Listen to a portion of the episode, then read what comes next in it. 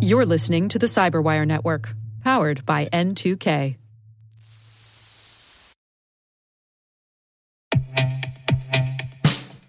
And now, a message from Cyberbit. Mastering cybersecurity is like mastering a sport. You build muscle memory through rigorous practice, then you train as a team to foster cohesion while operating under pressure. Like athletes, cybersecurity professionals thrive on hands on simulation. But traditional courses, certifications, and open source labs won't build you a winning team. You need Cyberbit. Cyberbit offers a hyper realistic simulation environment for your SOC, IR, and C suite to refine your skills, all using the market leading SIEMs, EDRs, firewalls, and WAFs they use every day. Cyberbit is offering Cyberwire listeners a free live fire exercise. Sign up your team now at cyberbit.com slash cyberwire.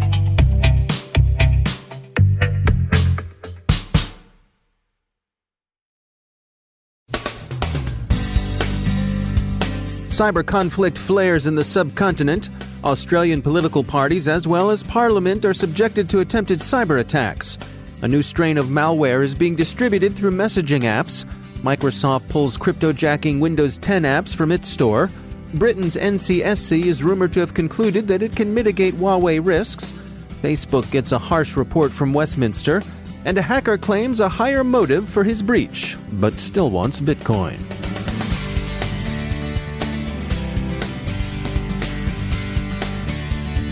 From the CyberWire studios at DataTribe, I'm Dave Bittner with your CyberWire summary for Tuesday, February 19th, 2019. The website of Pakistan's foreign ministry was rendered inaccessible over the weekend, probably by a denial of service attack. Speculation regards the attack as probably originating from India.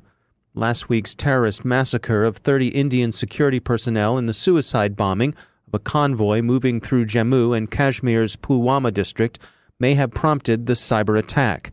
A Pakistani terrorist group claimed responsibility for the bombing.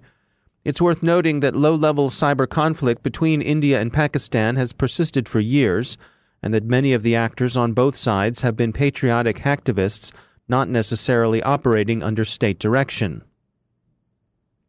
Australian Prime Minister Morrison said yesterday that three political parties Liberal, Labour, and National have been targeted by sophisticated foreign actors. The attempts came to light during investigation of attempts on parliament systems. Chinese intelligence services are the leading suspects, according to reports in the Sydney Morning Herald and elsewhere. China's foreign ministry denies any involvement and says reports of Chinese attacks are both baseless and irresponsible and are likely to poison possibilities of future harmonious cooperation between China and Australia.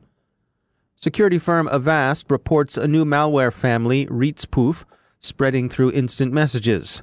Rietspoof, which Avast says is now being updated daily, combines various file formats in multi stage attacks that give it unusual versatility. The attack is delivered through such instant messaging clients as Skype or Live Messenger, where what Avast calls a highly obfuscated Visual Basic script carries a hard coded, encrypted CAB file. That file is expanded into a digitally signed executable, which in turn installs a downloader. Avast says research is in its early stage and that little is known about the attacker's methods or motives, still less their identity, but Rietspoof looks like a malware family that bears watching. We often hear stories of how unauthorized access to an organization begins with a simple phishing email, and many organizations have implemented combinations of technical solutions and training to prevent outsiders from gaining access. Igal Gofman is head of security research at XM Cyber, and his team has been tracking infiltration techniques that begin with access to a low level user's machine within an organization, and it pivots from there let's say somebody malicious out there was able to gain full access to user machine located uh, in the corporate headquarters. And the adversary uh, main goal is stealing, uh, let's say, some kind of credit card information from a database server located at some remote location. And however, the database network is isolated from the user headquarters network, and it's not easy accessible from regular users. So the headquarters network and the database network are completely isolated and, and there is no user from the headquarter is not able to uh, log in to the database network. Because the adversary has full system access, he can easily locate the user mail application and he can hijack all email session and messages and inject, uh, let's say, a malicious URL or document with uh, some kind of a macro inside the document and to trick the user uh, to click uh, on this document or URL. So basically, uh, the adversary hijack mail correspondence, a real mail correspondence, and he's not, he's not faking anything. And this is the strong side of this attack. This way, instead of tar- targeting user outside the organization by sending, you know, phishing emails, the adversary can manipulate real correspondence between a compromised user and the target user. So in, in our example, let's say the target user is one of the IT personals. We can easily trick the IT person to click on an injected URL uh, or document. He will not suspect that anything is wrong and open this URL or document.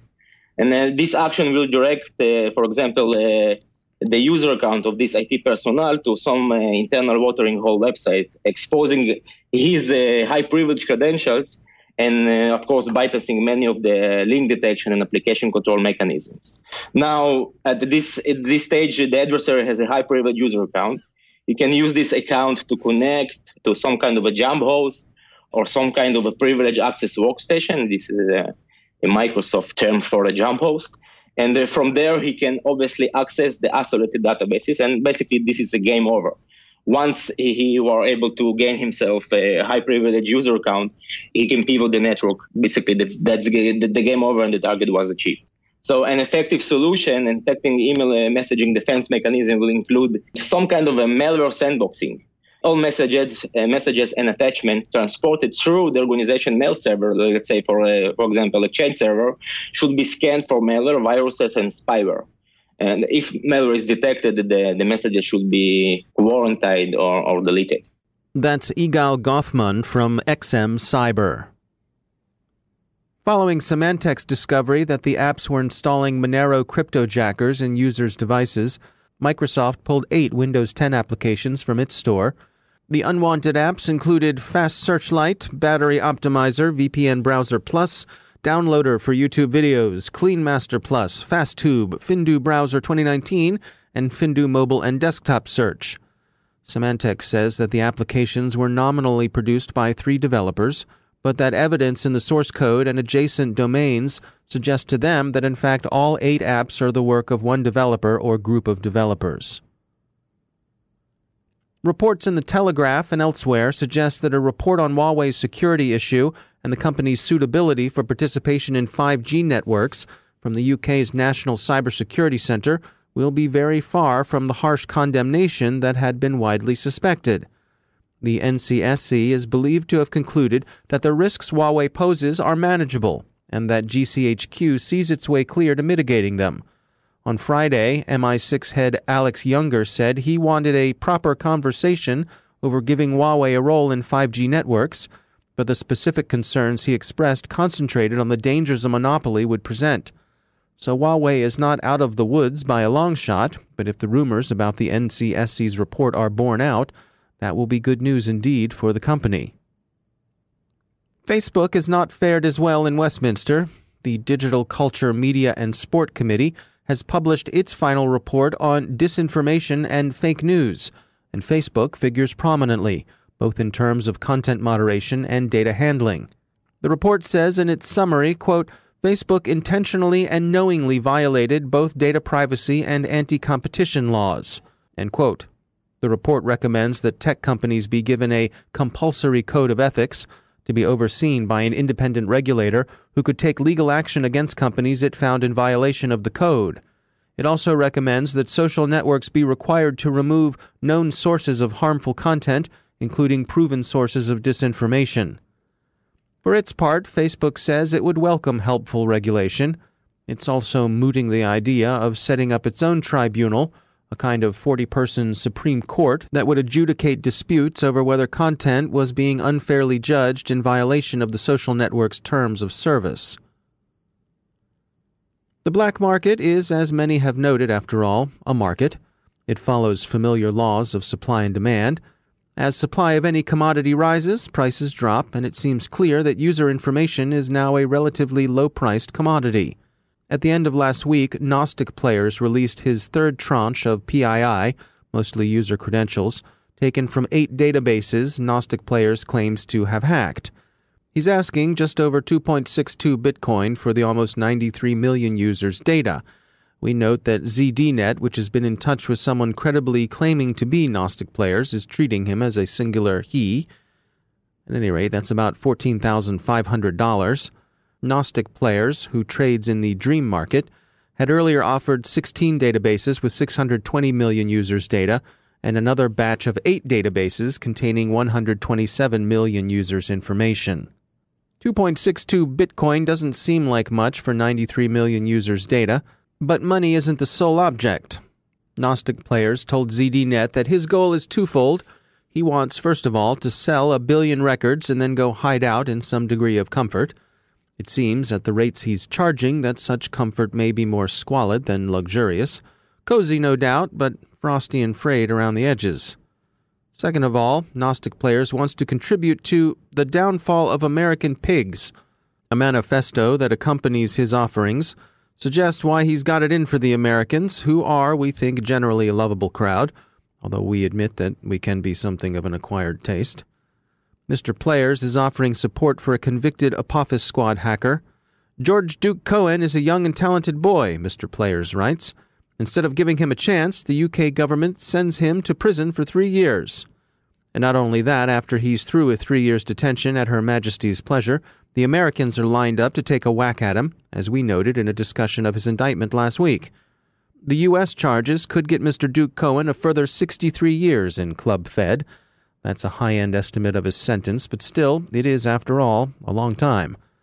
So bad on Her Majesty's government, says Mr. Players. May this upcoming release of dumps serve as a reminder, he writes. When countries claim to respect their citizens, they have duty protect them. Anywho, Mr. Players thinks this is unfair. If he is not given a fair justice during the upcoming days, weeks, years, more data will be released. We note that Gnostic Players is selling, not dumping the data he's ripped off. So let justice be done, or more data be sold, at least until Mr. Players makes enough altcoin to retire to wherever he wants to go, because, after all, political altruism has its limits, and those limits are probably somewhere south of $14,500. That much change will get you a nice commercial cleaning franchise in some markets, although admittedly that's probably more conventional work and social utility than it's fair to expect from a hacker of Mr. Player's mad skills. Is it us, or does Mr. Player's diction sound kind of shadow brokerish? Not, of course, that he's a shadow broker, but where have these guys been these days anyway? Wealthy elites has been missing you at the Davos.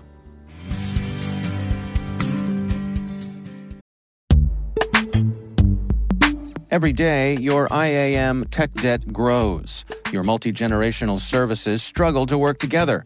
Building an identity fabric can fix this.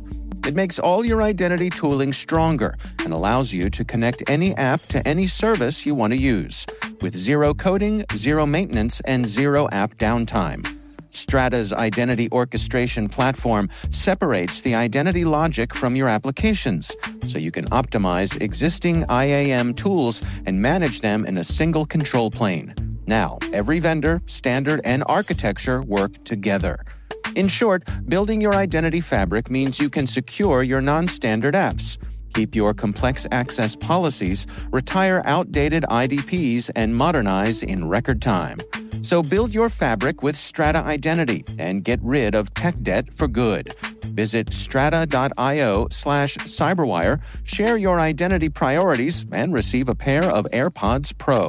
Offer valid for organizations over 5,000 employees. Connect today at strata.io slash cyberwire.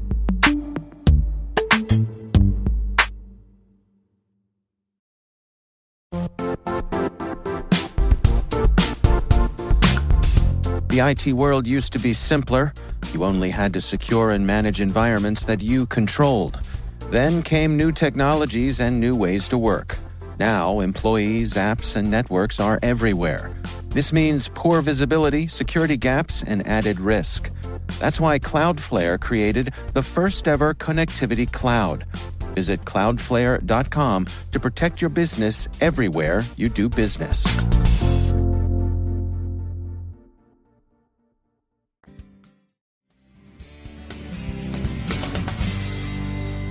And joining me once again is Joe Carrigan. He's from the Johns Hopkins University Information Security Institute. He's also my co host on the Hacking Humans podcast. Joe, it's great to have you back. It's great to be back, Dave. We've got an article here from the Naked Security blog over at Sophos. Mm-hmm. Uh, this is written by Paul Ducklin, friend of the show. Yep. And the title is Apple Fighting Pirate App Developers Will Insist on Two Factor Authentication for Coders. Right. What's going on here? Okay, so uh, Apple has this uh, this this program called the Enterprise Certificate Program, Right. Which is a way that allows, let's say, you wanted to develop an app specifically for the CyberWire, Okay. but you didn't want to put it into the uh, App Store, and you didn't want to wait for Apple to approve it, and you wanted it to do a little bit more nosing around the phone for security purposes of your of your company data, right? So this is an internal use internal use only. for CyberWire employees. Correct. Let's say. Okay. Um, now, Facebook and Google were recently chastised for abusing this uh, abusing this program by distributing apps to other people Right. outside of the company. That Apple said, well, this doesn't amount to an employee, but they were doing a lot of. Uh, I like the way this article puts it. This article describes the app as way too Snoopy, for, Right. or, Right. or you know, just too Snoopy for the for the for the App Store. So they they use their enterprise certificate, and Apple, you know, essentially grabbed Facebook and Google by the necks and shook vigorously and said, "This will not be the case. You will not be abusing this." Right. Right. So it turns out that this program can be used to develop rogue apps. It's essentially the the closest thing that Apple has to uh, the Android equivalent, which is let uh, allow apps from other sources. Right. To sideload apps. Yeah, sideload apps and Yep. or for developer options. Right. Okay. Um, but in order for in, in order for me to do that, I still have to have a certificate with Apple, so that Apple can at some point in time in the future revoke that certificate, like they did for a day with Facebook and Google, and make the app not work. Okay. So if I know your password to your to your enterprise certificate, my, so I, I'm a de- I'm developing for CyberWire. Right. Somehow you compromise my, my credentials. correct? Okay. And I I go out and I I generate a uh, an app that is malicious, and then sign it with your enterprise certificate. Oh, I see. then I can distribute it and it will come up as a valid app. Mm-hmm. Right. So what they're what Apple is going to start doing is requiring two-factor authentication so that that particular abuse case can't take place anymore. So now when I try to go sign sign the app with your certificate, you'll get a message on your phone that says, "Here's your code," and I don't get that message. I see. Right. Okay. Well, this seems uh, non-controversial to me, but uh, there are some folks who aren't very happy about it. The article goes on to talk about uh, a couple of recent cases that are not necessarily from the developer community. The article talks about uh, an attorney who's suing Apple with a class action lawsuit, saying that he and millions of other people have been economically damaged by two factor authentication. uh, I think the crux of his lawsuit, if I remember, What is what is his hourly rate if uh, if the two factor is a, is an economic loss? But but go on. He said it was taking five minutes for every time he needed to use two factor, which is a ridiculous amount of time. That- Okay. I, I find it incredibly d- difficult to believe that. It never Yeah. takes five minutes. yeah. Okay. Um, if you're security conscious and minded, you should always ask if two factor authentication is available. And if it isn't, maybe you should reconsider using that product or service. Right. Well, yes, I, I think that's an excellent point. That, that it, I would make the argument that that should be part of your buying decision. Yeah. Is two factor available with your product? Right, If but- it's something that's important to you, Again, Dave, we're dealing with a huge education problem uh, for the general populace. Of you ask people who don't live and breathe this stuff every day what two factor authentication is. I'll bet you get fifty percent of the people who've never even heard of it. Yeah, that's true. All right. Well, I, I would say uh, I'm on uh, Team Apple with this one. Yeah, I, I am too. I think it's probably probably for the best in the long run, and, and why not? Make uh, certainly developers have some privileges that other folks don't when it comes to potentially putting uh, dangerous stuff out there. especially for developers. Yeah. They should they should absolutely require developers to to use uh, two factor authentication. I, I think this is a no brainer. Uh, the general populace, the user community, not using two factor authentication. I, I can I I and more sympathy for that. I I am As don't much, if- it pains you to say it, doesn't it? You I can't at least understand You're right, you can't there's a difference yourself- between the two populations. Okay, all right, fair enough. That's as far as we'll get you. All right, Joe Carrigan, thanks for joining us. It's my pleasure, Dave.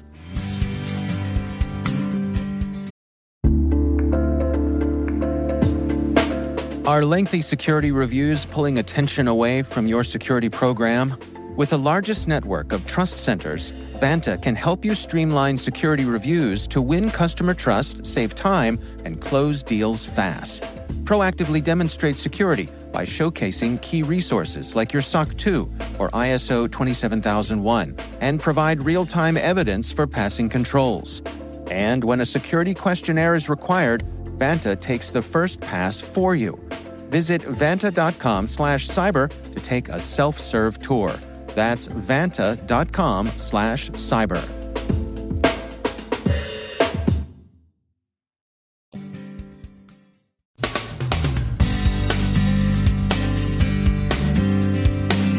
And that's the Cyberwire. For links to all of today's stories, check out our daily briefing at thecyberwire.com. And for professionals and cybersecurity leaders who want to stay abreast of this rapidly evolving field, sign up for Cyberwire Pro. It'll save you time and keep you informed. Listen for us on your Alexa smart speaker, too. The Cyberwire podcast is proudly produced in Maryland out of the startup studios of DataTribe, where they're co building the next generation of cybersecurity teams and technologies.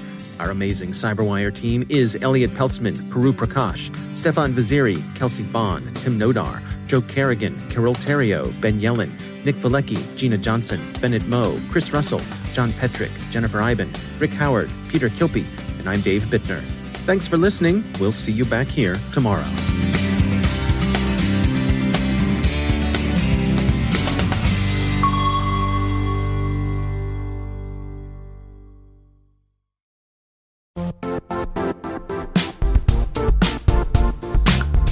And now, a word from our sponsor, Zscaler, the leader in cloud security. Cyber attackers are using AI in creative ways to compromise users and breach organizations. In a security landscape where you must fight AI with AI, the best AI protection comes from having the best data. Zscaler has extended its zero trust architecture with powerful AI engines that are trained and tuned by 500 trillion daily signals. Learn more about Zscaler Zero Trust Plus AI to prevent ransomware and AI attacks. Experience your world secured. Visit zscaler.com slash zero trust AI.